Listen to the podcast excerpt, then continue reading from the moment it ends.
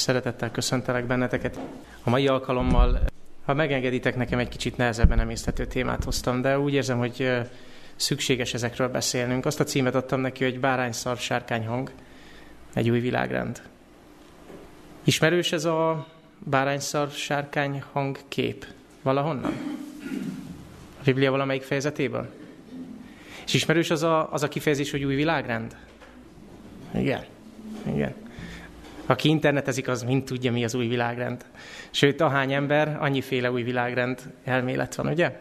Ma szeretném, hogyha egy kicsit rendbe tennénk ezt a kérdést, mert a Bibliának is van mondani valója az új világrendről. És mielőtt belemennénk, az alapigénk az nem ez, ez egy bevezető ige, jó? Az alapigénk egy hosszabb szakasz lesz jelenések könyvéből, de bevezetésképpen szeretném felidézni Jézus szavait Máté evangéliumából. Máté Evangélium a 16. fejezetében Jézushoz oda mennek a farizeusok, és kísértik őt. Ugye állandóan piszkálták, állandóan kísértették, mindig próbáltak valami olyat kihúzni belőle, amivel megfoghatják. De Jézus nem lehetett megfogni, mert tiszta szíve volt, tökéletes jelleme, és olyan jó látni azt, hogy ő mindig olyan végtelen egyszerűséggel, és végtelenül a fején találva a szöget válaszol. Oda mennek, és azt mondják neki, hogy na jó, ha te vagy a messiás, te vagy a Krisztus, mutass nekünk mennyei jelt. Mutass valamilyen jelet.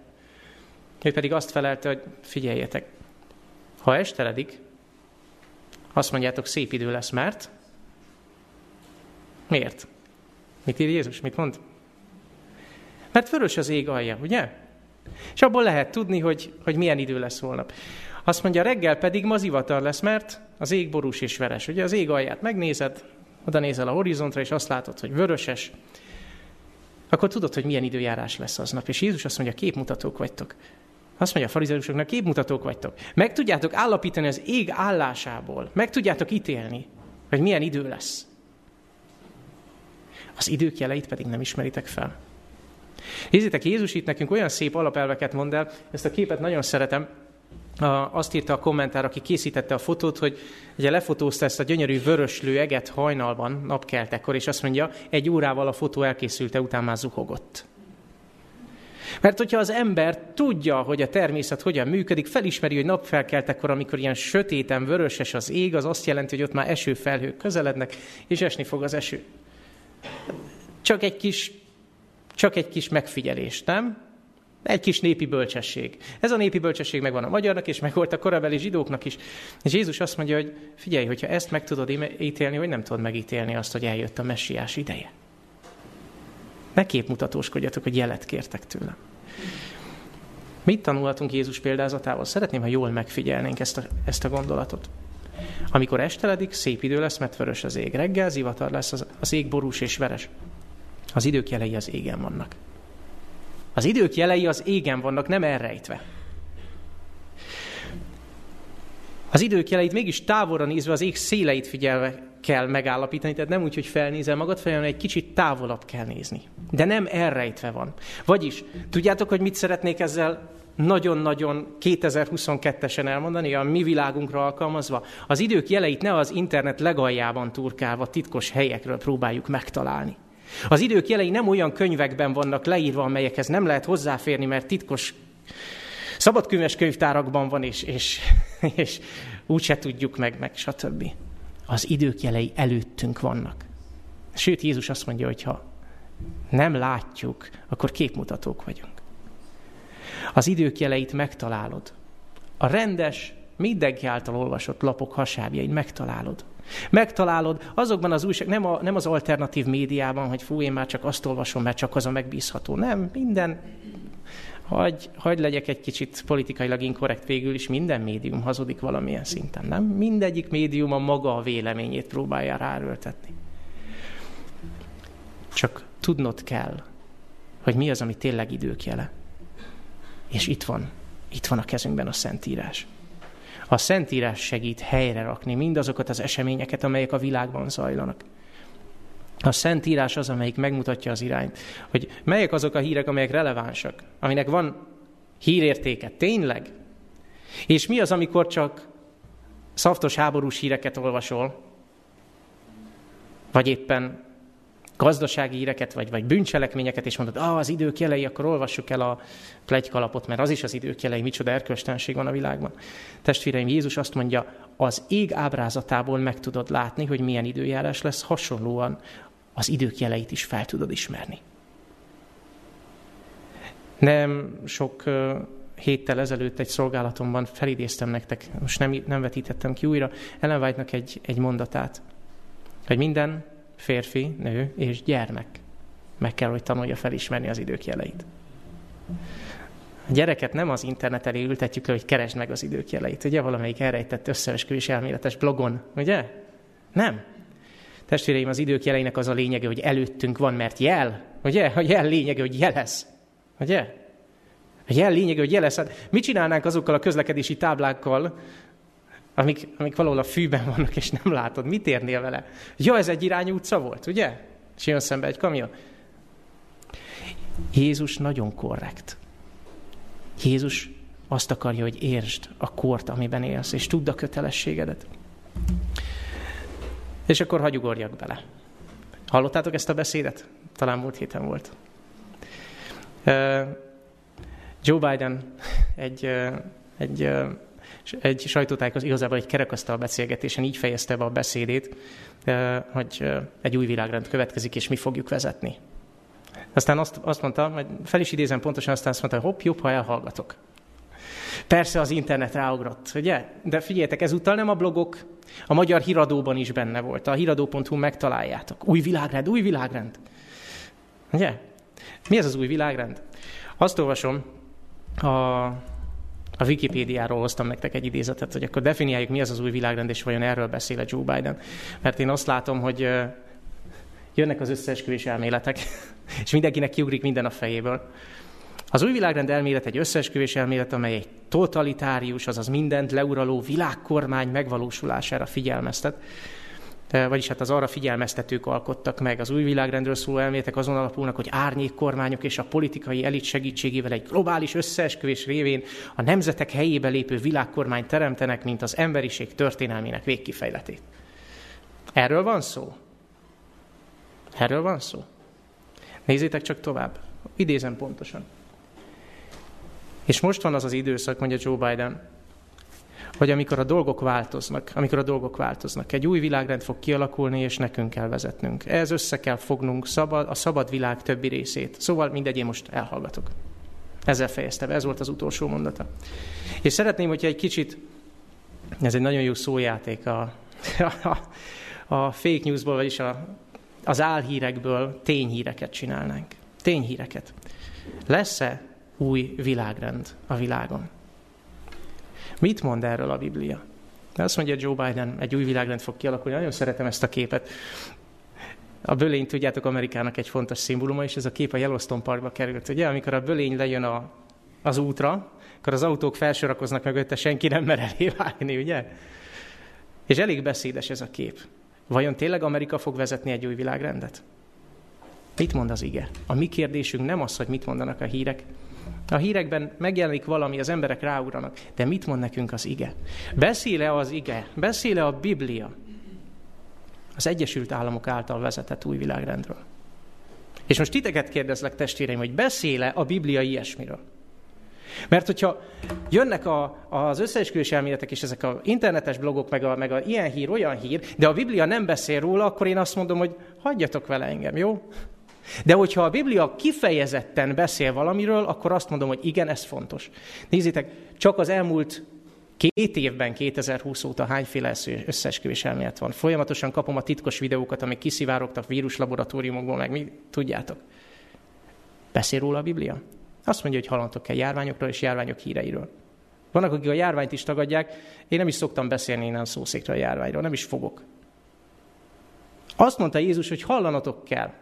Lesznek járványok. Lesz, hallatok-e háborúkról, háborúk híreiről? Lesznek éjség, földrengés, stb. és lesznek járványok. Igen, van. Idők jele. De amiről részletesen beszél, melyik fejezetben? Most ti mondjátok meg. Melyik fejezetben beszél az Egyesült Államok szerepéről? Jelenések 13, úgy van, készültetek, nagyon jó. Jelenések könyve 13. fejezetének a, a nyitánya a 12. fejezet vége. Ahhoz, hogy értsük a 13. fejezet 11. versétől, ahogy majd olvassuk az, az, az alapigénket, a, a, a, az és gerince ott lesz, a 12. fejezetet értenünk kell. A 12. fejezet egy nagy küzdelemről szól, ami a mennyben kezdődött, lejött a földre, ugye? Sátán a mennyben elindított, akkor még Luciferként egy lázadást, aztán levetetett a földre. Jézus legyőzte őt a kereszten. És sátán megharagudott, mert Jézus legyőzte őt a kereszten, és elkezdte üldözni. Jézust már nem tudta üldözni, akkor kit üldöz? Akit Jézus legjobban szeret. Az egyházat, az ő menyasszonyát. Minket. És jelenések könyve 12. fejezete leírja a középkori egyház történetét, hogy hogyan menekült a sárkány elől. Ugye a sárkánynak nevezi sátánt. És azt mondja, hogy, hogy végül a föld jelentett menedéket az egyháznak. A föld adott menedéket, a föld segítségű lett az asszonynak, segítségére sietett az asszonynak, és megnyitotta a száját, és elnyerte a folyóvizet. Mit jelképez a folyóvíz a Bibliában? A népek. Az üldöző népeket elnyerte. Mi ez a föld, ahova a keresztények, akik a Bibliához hűségesen akartak élni, elmenekültek és menedéket találtak. Hol volt ez a föld? Hol van ez a föld? Mondjátok meg ti. Ez az Egyesült Államok, így van. Be is tettem illusztrációnak ezt a képet a, a, az, a Mayflower hajóról, hogy ez volt az a, az a hajó, amely 1620-ban megérkezett Amerikai, Amerika partjaira, és hozta magával azokat a protestánsokat, akik a szabadságukat szerették volna megélni, szerették volna szabadon imádni Istent, úgy, ahogyan a Bibliából azt felismerték. Csak hogy egy néhány versel később, a következő fejezet közepétől azt olvassuk, hogy a földből kinő valami. És ha azt olvasom a Bibliában, hogy fenevad, akkor tudom, hogy miről van szó. Mit jelképeznek a Bibliában a fenevadak? Hatalmakat, hatalmakat, birodalmakat. Azt mondja, hogy abból a földből kinövekszik egy fenevad, egy birodalom. És most szeretném, hogyha az egész fejezetet, pontosabban ezt a szakaszt a 11-től 17. versig elolvasnánk együtt, és most szeretném hangsúlyozni, a 17. versig olvasom. Nem a 18-ig, ma nem a 666-ról lesz szó. Jó? Az külön megérdemelne egy órát vagy kettőt. Ma csak arra szeretnék koncentrálni, hogy mit mond nekünk a Szentírás Amerikáról. Így olvasom Isten igéjét, 11-től 17-ig. Azután láttam más fenevadat feljönni a földből, akinek hét szarva, volt, két szarva volt, a bárányihoz hasonló, de úgy szólt, mint a sárkány. És az előbbi fenevadnak minden hatalmasságát cselekszi ő előtte, és azt is cselekszi, hogy a föld és annak lakosai imádják az első fenevadat, amelynek halálos sebe meggyógyult. És nagy jeleket tesz, annyira, hogy tüzest is hoz alá az égből a földre, az emberek láttára, és elhiteti a föld lakosait a jelekkel, amelyek adattak neki, hogy cselekedje a fenevad előtt és azt mondva a föld lakosainak, hogy csinálják meg a fenevad képét, aki fegyverrel megsebesítetett, de megelevenedett. És adatot neki, hogy a fenevad képében lelket adjon, hogy a fenevad képes szóljon is, és azt művelje, hogy mindazok, akik nem imádják a fenevad képét, megölessenek. Azt is teszi mindenkivel, kicsinyekkel és nagyokkal, gazdagokkal és szegényekkel, szabadokkal és szolgákkal, hogy az ő jobb kezükre vagy a homlokukra bélyeget tegyenek és hogy senki ne vehessen, és el ne adhasson semmit, csak akin a fenevad bélyege van, vagy neve, vagy nevének száma. Jelenések könyve, szokták mondani a, a titokzatos, a bepecsételt könyv. Ez egy tévedés. Jelenések könyve csak arra épít, ami az előző 65 könyvben le van írva. Jelenések könyvének a kulcsa egyébként Dániel könyve, meg az összes többi bibliai könyv. Nagyon sok helyről idéz. Van egy nagyon jó módszer, ahogy a, ahogyan a kisgyermek is megérteti jelenések könyvét.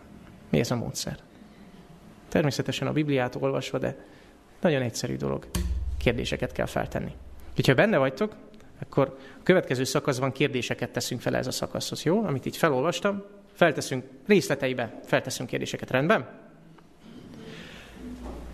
A 11. vers. Láttam más fenevadat feljönni a földből, akinek két szarva volt a bárányihoz hasonló, de úgy szólt, mint a sárkány. Azonosítottuk, mi a föld? Ha értettük a Bibliát, a jelenések üzenetét a 12. fejezetig, akkor tudjuk, hogy a föld az az Egyesült Államok területe. Gondoljatok bele, itt van ez a hatalmas ország. Teljesen lakatlan volt, amikor, amikor a, a, a pionírok oda megérkeztek, a, az arándokatyák. Volt lehetőségük megélni szabadon a vallásukat. Ebből a földből kinő egy új birodalom.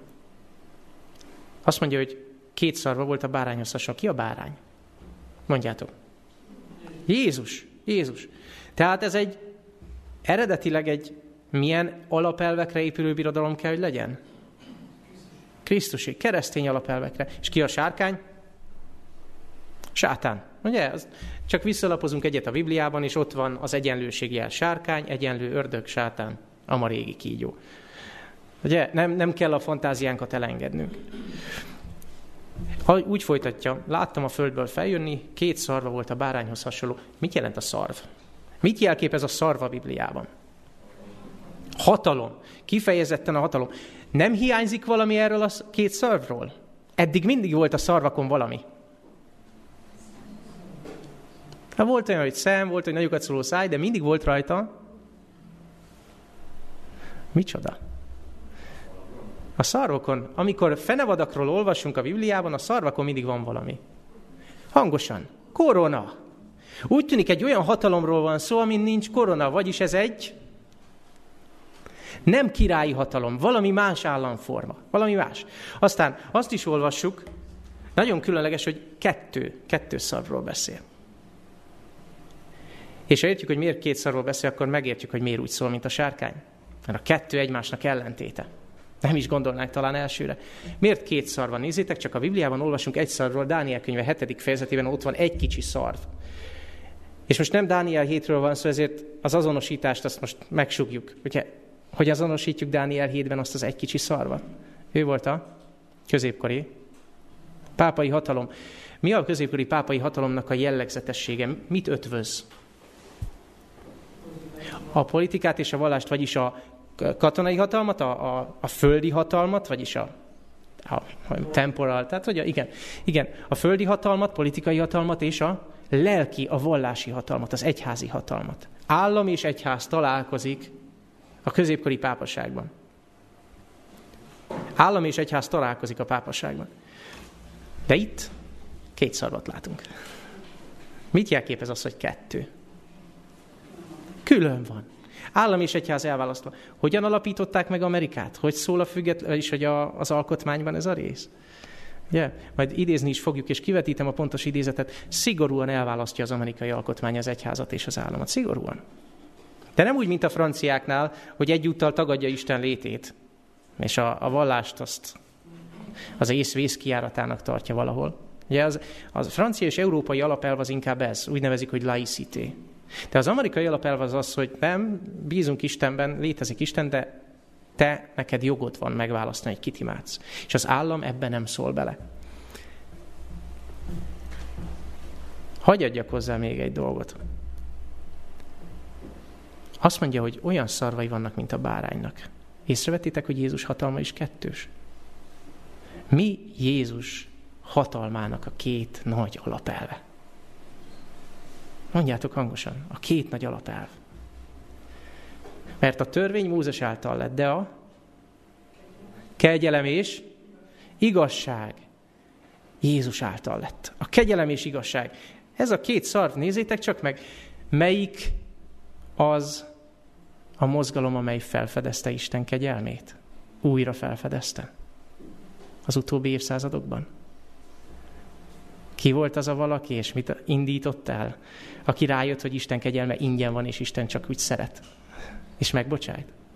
Luther volt az, és ő indította el a reformációt, és ezzel együtt a protestantizmust. Jól mondjátok, így van. A kegyelem tanítását a protestantizmus fedezte fel, és ezek, ezek, a, ezek az arándokatyák a protestáns alapelveket hozták. De Jézus hatalma az igazság is. És hogyha meg kellene fogalmazni, hogy hogyan lehet egy igazságos rendszert kialakítani a Földön, az Isten adott nekünk mintákat erre. És az az igazság, hogy Amerika ezt a mintát megtanulta. Átvette magától az Istentől. Ezt hívjuk úgy, hogy republikanizmus, vagy köztársasági elv. Figyelem! Egyrészt nem a francia köztársaságról beszélek, jó? Másrészt nem a republikánus pártról beszélek. Én republikanizmusról, mint alapelvről beszélek. Tudjátok, mit jelent ez az alapelv? Ezt nekünk fontos tudnunk. A republikanizmus azt jelenti, hogy az embernek elidegeníthetetlen, elvehetetlen jogai vannak. Bizonyos jogokat nem lehet senkitől elvenni. Tudjátok, mik ezek a jogok? A gondolat, a vallás szabadsága, a boldogságkeresés szabadsága. Ezek benne vannak az amerikai alkotmányban. Ezek elvehetetlen jogok. És ha igazságos társadalmat szeretnénk, az az igazság, hogy ez kell, ez az alapelv kell. Megjegyzem, Mózes törvényeiben ott van. Ugye? Az élethez való jog nem ott van, a boldogság nem ott van. Ugye? Azt olvasom, hogy a bárányhoz hasonló szarvai vannak, és Jézusnak a két alapelve, a kegyelem és az igazság ott van. A protestáns kegyelem szemlélet. És a republikanizmus, ami elidegeníthetetlen jogokat ad. Jogod van az élethez, jogod van a szabad valláshoz. Ezek ott vannak az amerikai államnak a gyökereiben. Ehhez képest hogy szól a sárkány? Hogy beszél mindig a sárkány? Mit olvasunk jelenések könyve 12. fejezetben? Leszállt az ördög hozzátok, és nagyon vidám. Idézitek az igét. Mit mond? Nagy, haraggal teljes. Hogy beszél a sárkány? Kegyelemmel? Nem, haraggal. És még mi a jellegzetessége a sárkány beszédének? Hogy szereti az embereket, nem csak megölni, hanem elhitetni. Vagyis még Jézus kegyelemmel és igazsággal beszél, addig a sárkány haraggal és hazugsággal. Nézzétek meg, tökéletes ellen pólusai egymásnak. És itt van ez a fenevad, ez, a, ez az új birodalom, amelynek bárány szarvai vannak, olyan alapelvekre épül, amelyeket, amelyeket a Bibliából ismersz meg, amelyeket egyenesen Istentől kaptak. És amikor megszólal, elkezd úgy beszélni, mint a sárkány. Az ellenkezőjét mondja, mint ami ennek a, a gyökerei, mint ahonnan származik. Azt olvasom, hogy az előbbi fenevadnak minden hatalmasságát is cselekszi, és azt cselekszi, hogy a földlakosai imádják az előző fenevadat. Ki ez az előbbi fenevad? Ugye nyilván ez jelenések könyve 13. fejezet első felét kell elolvasni. Most beazonosítjuk újra. Ugyanaz, mint Dániel 7-ben az a kis szarv. A középkori pápaságról beszél. Na várjatok, de akkor itt most az történik, hogy Amerika ugyanazt fogja csinálni, mint a középkori pápaság. Létezik ilyen? Létezik ilyen? Nem én mondom. A bibliai profécia mondja. Ezt nem én találom ki. Mik ezek a hatalmas tettek? Mik ezek a hatalmas tettek? Azt mondja, hogy ugyanazokat teszi, mint, mint az elődje, és minden hatalmasságát cselekszi ő előtte. Nézzétek, ezek a hatalmas tettek a világuralom. Igen, amerikai világuralomról beszél jelenések 13, mégpedig a pápasághoz hasonló világuralomról. És mit jelent az, hogy előtte cselekszi? Nézzétek meg, nem az ellenségeként, nem az előző fenevad ellenségeként, hanem mint aki előtte mutatja be. Mint aki az ő tiszteletére cselekszik. A két hatalom összefog. És most mondjátok meg nekem, mit jelent az, hogy azt tenni, hogy imádják? Tudod azt tenni valakivel, hogy imádja? Mit jelent ez, hogy azt tenni, hogy imádja? Kényszer, milyen kényszer, milyen jellegű? Fizikai? Erkölcsi, vallási, lelkiismereti kényszer.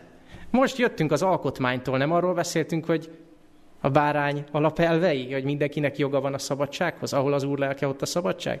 Nem, azt mondja, elkezdi kényszer. Látjátok, mert amikor megszólal, akkor már a sárkány hangján szólal meg, vallási kényszert alkalmaz. Át az Egyesült Államokban ilyen biztos nem történhet. A szabadság országa. De igen, 1888 lapozzuk vissza a történelemkönyveket. Csikágói világkiállítás. Nyitva legyen-e vasárnap a kiállítás? És tudjátok, ott volt az a nagy dilemma, hogy a munkás emberek is kíváncsiak voltak a, vasár, a világkiállításra, és mikor volt szabadnapjuk? Vasárnap. Hát szerettek volna elmenni. Erre a politikusok és a, a prédikátorok, protestáns prédikátorok és politikusok karöltve elkezdték azt kiáltani, prédikálni és beszédekben mondani, hogy a munkás embernek Vasárnap templomban a helye, mert ez az Úr szombatja. És aztán jött Alonzo T. Jones, egy adventista prédikátor, és elment egy meghallgatásra, ahol elvileg meg volt tiltva, hogy ezt a kérdést érintsük. De az ő vonata késett, és nem hallotta ezt a, ezt a felszólítást, és megkapta a szót, és elkezdett arról beszélni, hogy az nem járja hogy az állam törvényekben mondja meg, hogy nekünk templomba kell menni. Az nem járja, hogy az állam törvényekben mondja meg, hogy mi az úrnapja. Ez ellentmond az alkotmánynak. Egy hosszú, egy hosszú védőbeszéde volt, és nagyon sokszor szakította meg az a szenátor, aki maga benyújtotta a vasárnap törvénykérelmet. De tudjátok, hogy milyen volt az amerikai közhangulat akkor? Hát mi nem tudtuk, hogy ilyen következhet. Hát mi erre nem is gondoltunk. Egy csoport volt Amerikában, akik gondoltak erre. Akik tudták, hogy ez jönni fog. Hát kik azok? Hát a ti elődeitek, az én elődeim. Miért? Mert olyan okosak? Miért? Mert olyan jól olvasták a híreket? Nem. Olvasták a Bibliát. Gondoljatok bele, Gian Andrews, akiről az egyetemet nevezték el, nem véletlenül nevezték el róla. 1851-ben, amikor Amerikának 25 millió lakosa volt, az két és fél Magyarország, ugye? 25 millió lakos. Nagy üres terek, ugye? Alig kb. 50 éve, hogy, hogy megvették a Amerika nagy középső részét Napóleontól. Még, még sehol nem volt az, az a nagy világbirodalom, amit most látunk. Még nem volt NATO, még nem volt ENSZ, még nem volt semmi. Akkor azt mondta egy cikkében a Review Heraldban 1851-ben, hogy ez az ország világbirodalom lesz.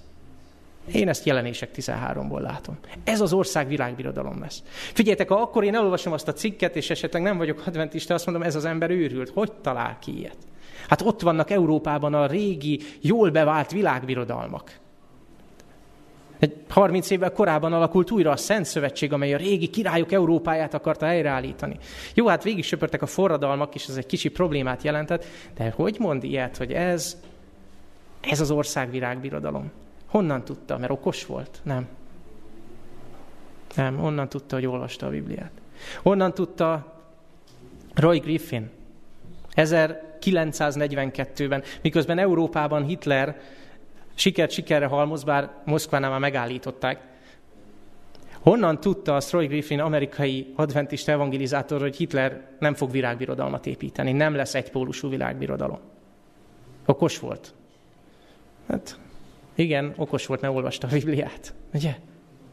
Honnan tudta, Franz Hazer, biztos olvastátok, ezrekesnek el, honnan merte azt mondani a vezérkarnak, hogy a náci vezérkarnak, beidézték oda a, a, a, az ezredes elé, vagy nem is tudom milyen katonai főméltóságok elé, és el kellett mondania, hogy a harmadik birodalom nem fog győzni. Biztos remegett a térde, az enyém biztos remeg, de, de elmondta. Miért? Mert a Biblia ezt mondja. Mert ott van Dániel könyve második fejezete, a legegyszerűbb bibliai profécia történetben, a legegyszerűbb. És az látszik benne, hogy egyszer csak jön egy kő, és ledönt minden birodalmat. Jézus birodalma marad meg a legvégén. És nem akarok semmiféle arroganciát itt megengedni magamnak, de hagyd mondjam ki, testvéreim, nem lesz egy pólusú orosz virágbirodalom. Nem lesz. Miért? Mert olvasom a híreket, és megállapítottam, vagy elemző vagyok? Nem, nem vagyok. A Bibliában azt látom, hogy nem lesz. A Bibliában azt látom, hogy nem lesz. Egyetlen egy nagy egységes világbirodalom lesz, és az is egy rövid ideig, mielőtt Jézus eljön, és az igazi birodalmat megalapítja.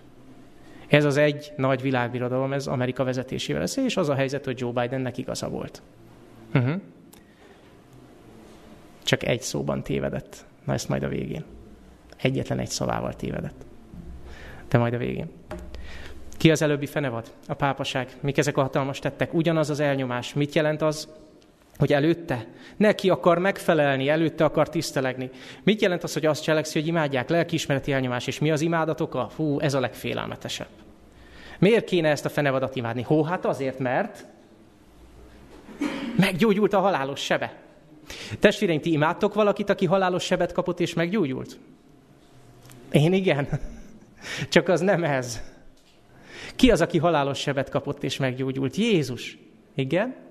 Jézus, te is tudod, így van. Jézus az, aki meghalt és feltámadt, és többé soha nem hal meg. Erről a fenevadról viszont nem olvasom, hogy többé soha nem hal meg. Kap egy halálos sebet, aztán egy végső halálos sebet. Az majd a legvégén. Testvéreim, de miért olyan fontos, és figyeljétek meg a 13. fejezet annyiszor kiemeli, hogy halálos seb, de meggyógyult, halálos seb, de meggyógyult, annyiszor elmondja. Háromszor biztos. Azért, mert kire akar hasonlítani? Kinek a helyébe akar lépni?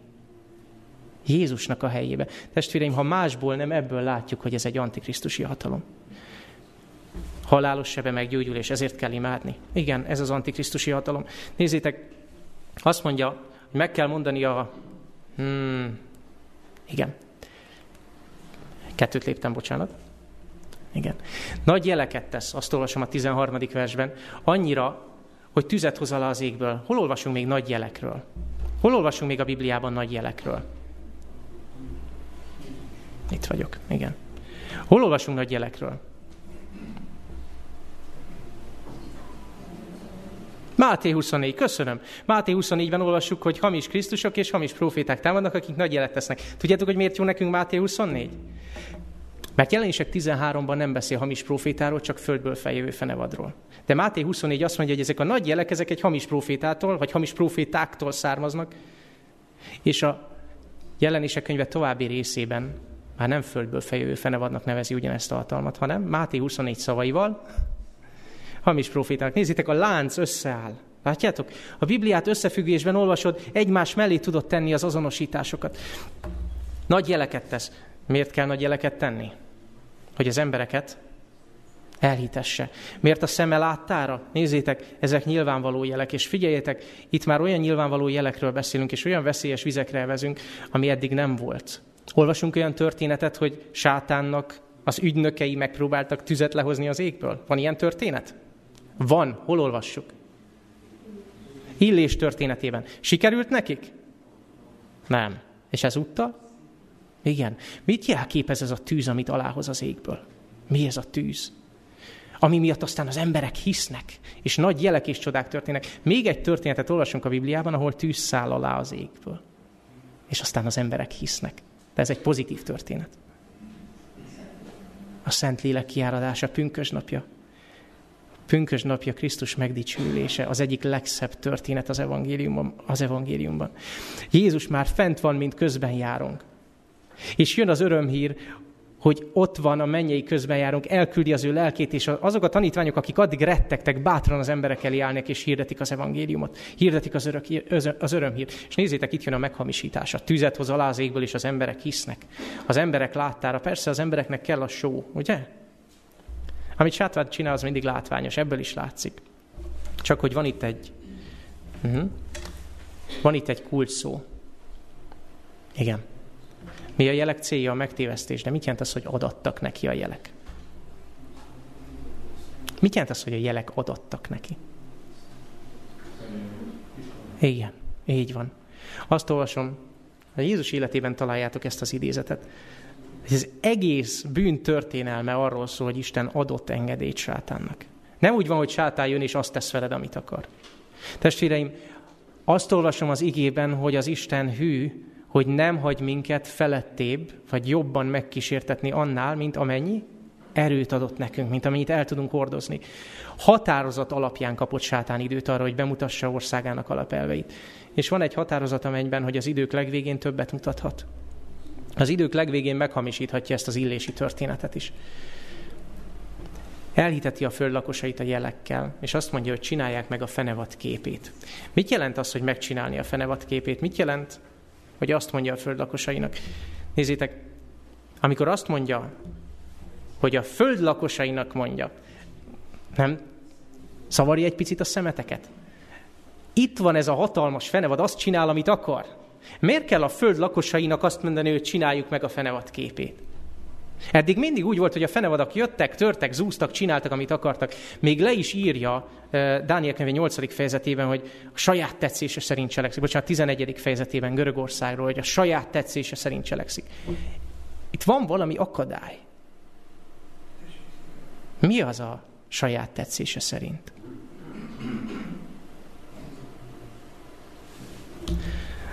Kinyitom a nagy küzdelmet, és olvasom nektek. Hogy az Egyesült Államok megformálhassa a fenevad képét, ahhoz a vallási hatalomnak úgy kell a polgári hatalmat irányítani, hogy az egyház az államhatalmat is saját céljainak szolgáltába állítsa. Ez oké? Okay. Rendben. Valahogy manipulálni kell az egyháznak az államot, de figyeljétek a következő bekezdést.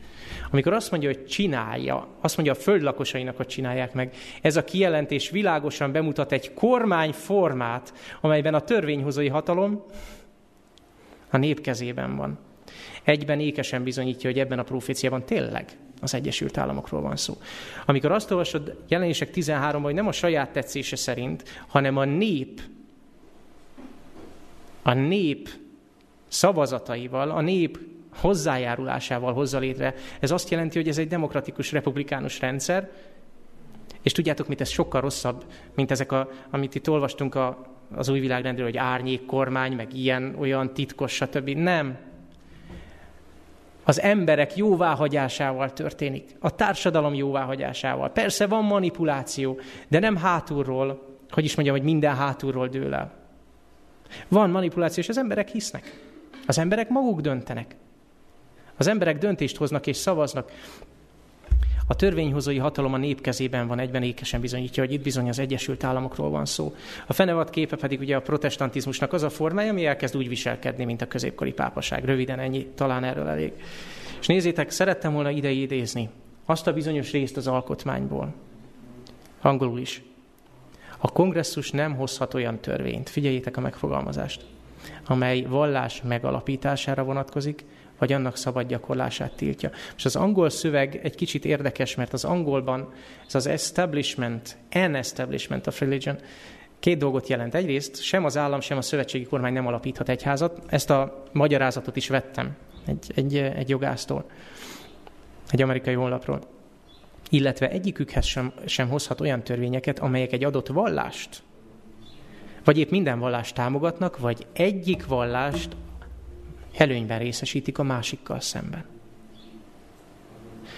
Amerikában ez úgy nézett ki 1888-ban, hogy amikor azt mondták, hogy vasárnap törvény, akkor azt mondták, hogy ja, persze, itt vannak szombatünneplők, zárójelben mondom, egy csomóan akkor már börtönben, a szombatrontás miatt, tehát a vasárnaprontás miatt. Jó, vannak szombatünneplők, nekik úgy írjuk meg majd a törvényt, hogy akkor aki szombatot ünnepel, annak szombat lesz a vasárnap.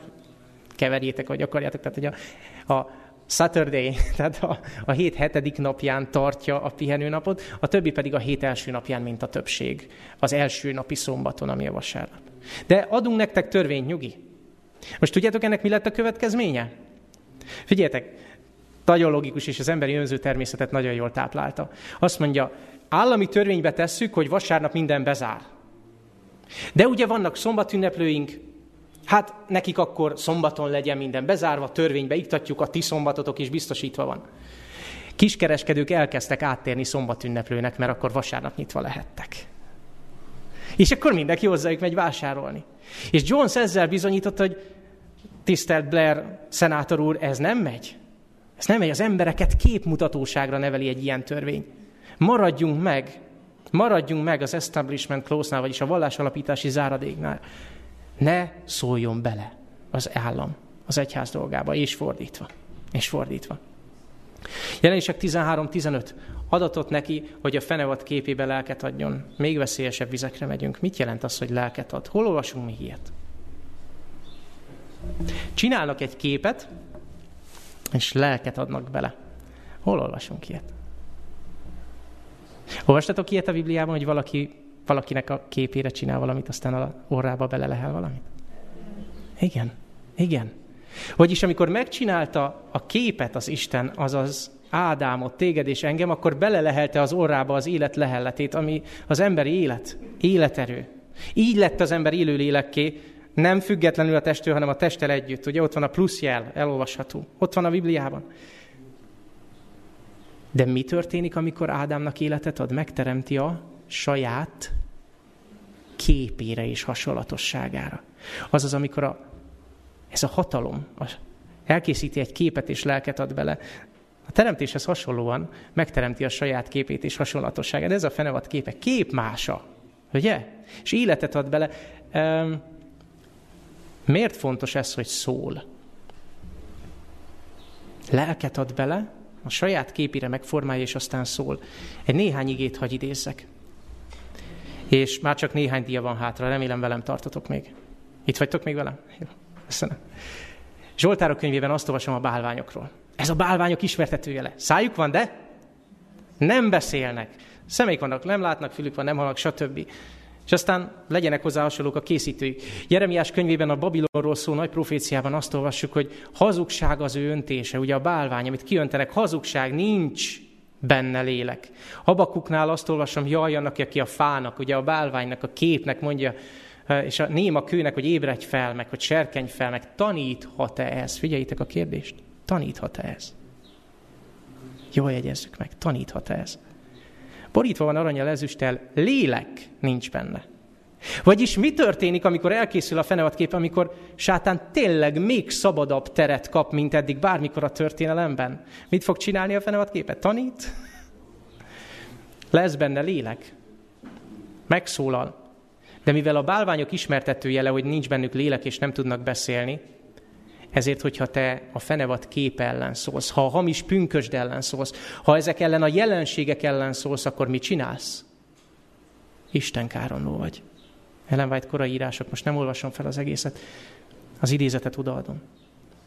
Ha a jelenségek ellen szólsz, ezért vagy Isten káronló, mert hát ez nem bálvány. Ez nem valami, az a lélek van benne, és beszél, és tanít. Mit tanít? Azt tanítja, hogy az Isten törvénye megszűnt. Véli, hogy megváltoztatja az időket és a törvényt. Azt olvasom a 16. versben, hogy azt teszi mindenkivel. Miért említ minden társadalmi réteget? Ó, itt jön a jó hír. Mert ha tovább lapozunk a Bibliában, van egy másik üzenet. Az nem ám a földből jön fel, meg a tengerből, az a mennyből jön, és azt mondja, hogy hirdesd az evangéliumot, az örömhírt minden népnek, ágazatnak, népnek és nyelvnek. És muszáj, hogy ez a Krisztus ellensége is muszáj, hogy egy globális üzenetet hirdessen, mert Jézus egy átfogó, mindenkinek szóló örömhírt hoz. A kettő itt fog összecsapni. Mit jelent a gyakorlatban imádni a képet?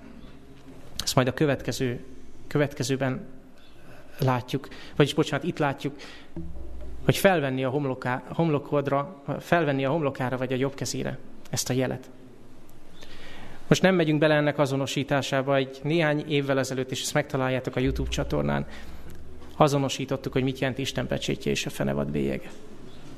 Isten azt mondja nekünk Ezékiel könyvében, hogy adtam nektek a szombatjaimat jegyül, jelül. Ez a jele annak, hogy én vagyok a ti megszentelőtök. Adom a szent lelket, és akit az Isten lelke vezérel, az az Isten gyermeke. Ugye? Adta a szent lelket, és a szent lélek mit csinál bennünk? Mit olvasunk a római levélben? Betölti bennünk a törvényt. Igen, a szombat és az Isten pecsétje. Az ugyanaz.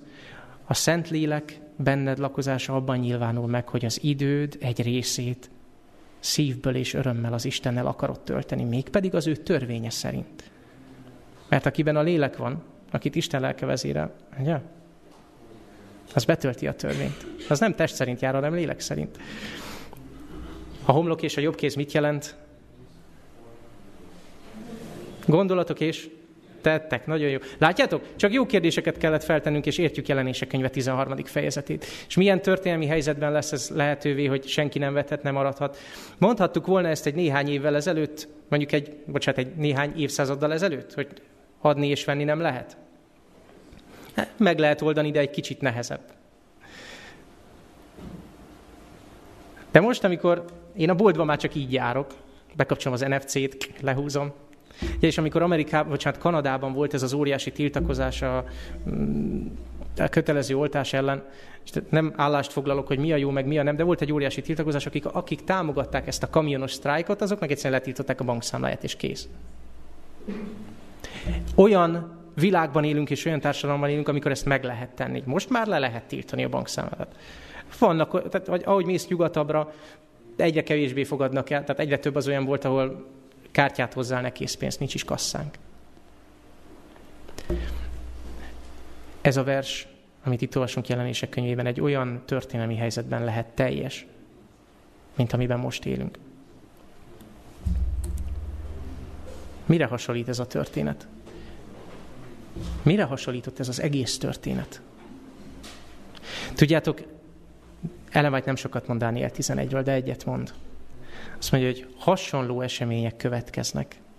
Gyakorlatilag megismétlődnek, bizonyos vonásokban megismétlődnek azok, amiket Dániel 11.30-tól kezdve olvasol. És kinyitod Dániel 11-et, elkezded a 30. verstől olvasni, és azt áll, jé, ez a középkor.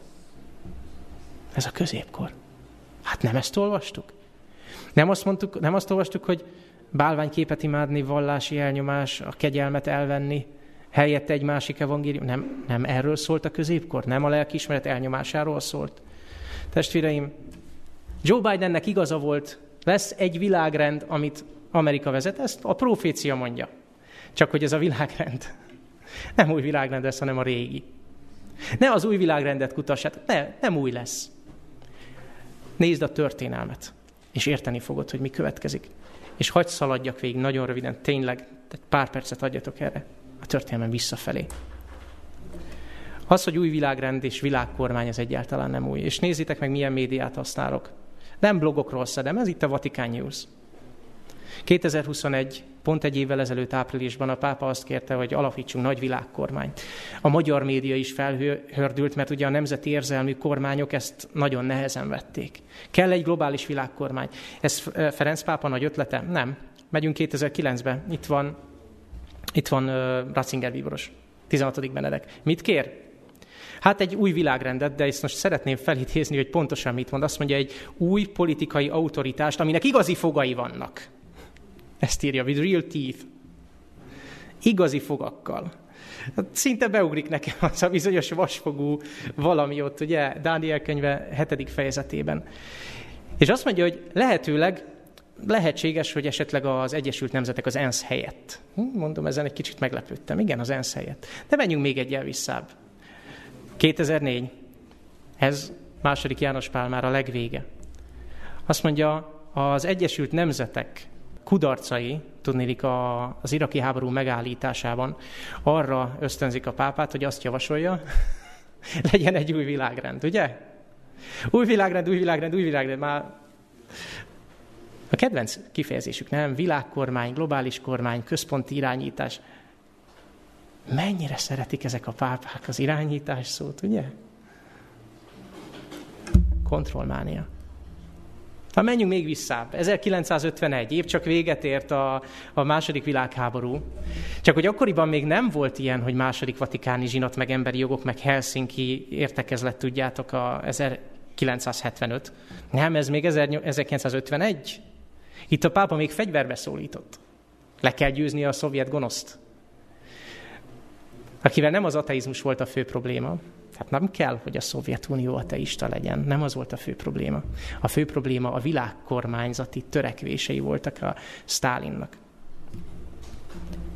Éppen az elmúlt hetekben is elég fontos hírek jöttek fel ezzel kapcsolatban, nem tudok most belemenni, mert lejárt az időnk. De nézzétek, 1951. New York Times. Nem az internet mélyéről szedtem, bár nyilván archívum. Ott van. A pápa szeretne egy világkormányt. Tudnilik, ezzel lehet megalapítani a, mit ír? A békét. Mert mire vágynak az emberek? Békére és biztonságra. Bár, egy kicsit félve mondom ezt a jelszót, mert most utóbb politikai jelszó lett, én itt viszont nem politizálni szeretnék, látjátok, csak az egyház és állam kérdéséről beszéltem, nem pártokról. De az a helyzet, hogy most ez, utóbb ez egy párt jelszó lett, hogy békesség és biztonság. Én meg amikor ezt olvasom, hogy béke és biztonság, folytatom a mondatot. Hogy amikor azt mondják béke és biztonság, folytassátok ti is. Hirtelen veszedelem jön rájuk, mint a szülési fájdalmak. Hát azt olvasom, békesség, biztonság, Jézus jön. A szülési fájdalmak ezt jelentik. Történelmi helyzet, történelmi lehetőség, nézzétek, 452, a pápa megállítja Róma előtt Attillát. És tudjátok, hogy ez mivel járt? Az, hogy óriási diplomáciai sikernek könyvelte el mindenki, és a pápa vált a titkos nyugat-római császárá, így nevezik. A diplomáciai siker olyan sikert hozott neki, hogy Justinianus császár jobbnak látta, hogyha az egész egyházat a pápára bízza. Ez egy 70 évvel később, 80 évvel később. Azt mondta, hogy tudod mit, legyél te minden egyházak feje. Mert te össze tudod fogni az embereket az én hatalmam alá. A pápa meg azt mondta, hogy haha, na te hatalmad alá, mi? Ez a tánc volt a folyamat, Folyamatosan ez a tánc volt jelen az egész középkorban végig. Az állam megpróbálja használni az egyházat, az egyház meg okosan használja az államot. És ez vezetett el minket ahhoz az 1260 évhez. Diplomáciai siker, megnövekedett népszerűség, és azt mondják, vezess te a világot. Te legyél a lelki vezető mindenhol. És amikor kitört a háború, most már 2022-ben vagyok, februárban, kitört a háború, olvasom az indexen, hogy Ferenc pápa szó nélkül bemegy az orosz nagykövetségre. Állítólag felajánlja, hogy közben jár, de ezt a orosz sajtó tagadja, az argentin sajtó állítja, Vatikán meg nem mond semmit. De aztán jön a felkérés. Hát ezeket a fiúkat egyébként úgy tisztelem, ezek a nagy boxolók, ugye? Én kiskoromban mindig néztem, hogy fú, ezek a klicskók, ilyen kemény akarok lenni, mint ők, csak ők ugye két feje magasabbak, mint én. És azt mondják, hogy hívjuk a pápát, meg az összes lelki vezetőt, legyen Kiev a lelkiség központja. Hű, mondom, várjatok csak, hogyha megy, mi lesz itt? Diplomácia siker? Újra megismétlődik a történelem? Ugye? A fiúk hívják, aztán végül maga Zelenszky hívja, ugye az ukrán elnök. Testvéreim, én nem az orosz-ukrán ellentétnek a részleteiről akarok beszélni. Egy dologról akarok beszélni. Hogy az egésznek van egy nagyon komoly valláspolitikai vetülete, és most még az ortodox oldalt meg sem említettem. A történelem soha nem ismétli önmagát, mondja Mark Twain. Legfeljebb. Néha rímel. Nagyon szeretem ezt a mondást. Ez történik. Ez történik, de tudjátok, amikor vörösödik az ég alja, és te figyeled az ég alját az idők jeleiért, akkor Jézus mond valamit az ég tetejéről is. Mit mond Jézus az ég tetejéről? Az ég közepén viszont el kell, hogy repüljön. Három angyal, aztán egy negyedik, amelynek a dicsősége betölti a földet. Testvéreim, ha valaha releváns volt az evangélium, ha valaha ennek kornak, a kornak szólt, az a felszólítás, hogy menj és hirdesd, hogy tegyetek tanítványokká minden népeket. Ha valaha volt annak jelentősége, hogy nem a háborúk a vég, hanem amikor az evangéliumot, az örömhírt mindenki hallja, akkor az nem most van, dehogy is nem. Az ég közepén repülő angyal azt jelképezi jelenések könyve 18. fejezetében, hogy az Isten népe fel kell, beteljesedik az a profécia, amit Ézsaiás könyvében olvasok, kelj fel, világíts. És mi? A bennünk levő világosságot kell kiadni? Jaj, dehogy. Azt mondja, az Úr dicsősége láttatik meg rajtad. Mit jelent ez? Az Isten szándék az, hogy Jézusnak a dicsősége, az ő igazsága, az ő szépsége, az ő jellemének a tökéletessége visszatükröződjön rajtad és rajtam. Ez az egyetlen ellenszere mindazoknak, amikről itt beszéltünk. Mind a fenevadaknak, mind a hamis profétáknak, a nagyhatalmaknak, a bárminek. Mert egy dologgal nem tudnak mit kezdeni, a rajtad feltámadt dicsőségen, Krisztus igazságán. Azon a szépségen, ami Krisztusban van. Nézzétek meg, nem tudták őt kikezdeni, nem tudta őt sátán kikezdeni, nem tudta Pilátus kikezdeni, nem tudta Heródes kikezdeni. Farizeusok, szadduceusok összefogva külön-külön nem tudták kikezdeni őt. Mert két kezével ragaszkodott az atyába. Soha nem engedte el az atya kezét. És vajon erre neked nincs lehetőséged? Vajon erre nekem nincs lehetőségem? Azt mondja, hogy az ég közepén fog repülni, miközben figyeled az ég alját. Igen, figyeld az ég alját. Figyeld az idők jeleit.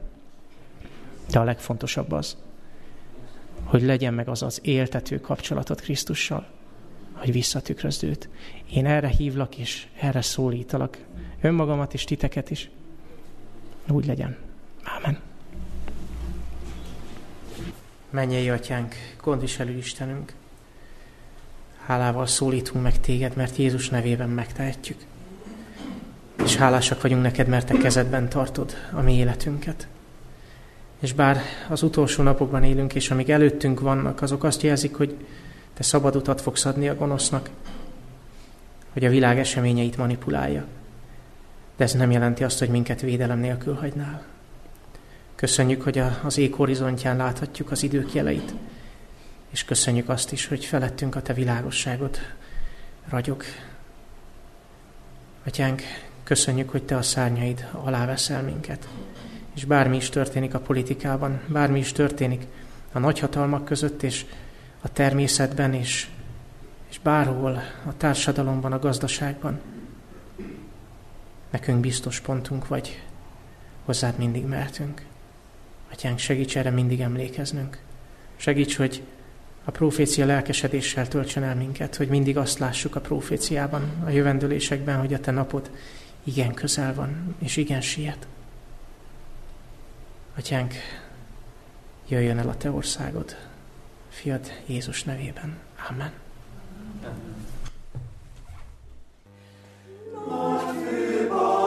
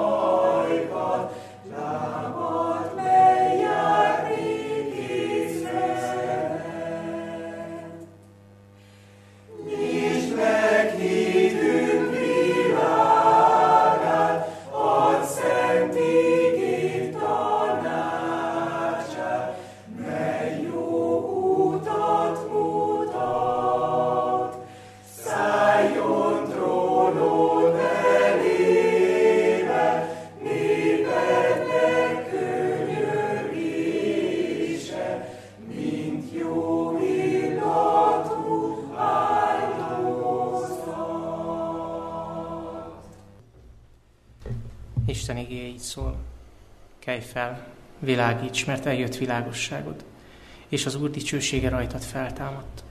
Mert íme sötétség borítja a földet és éjszaka a népeket, de rajtad feltámad az Úr, és dicsősége rajtad megláttatik. Amen.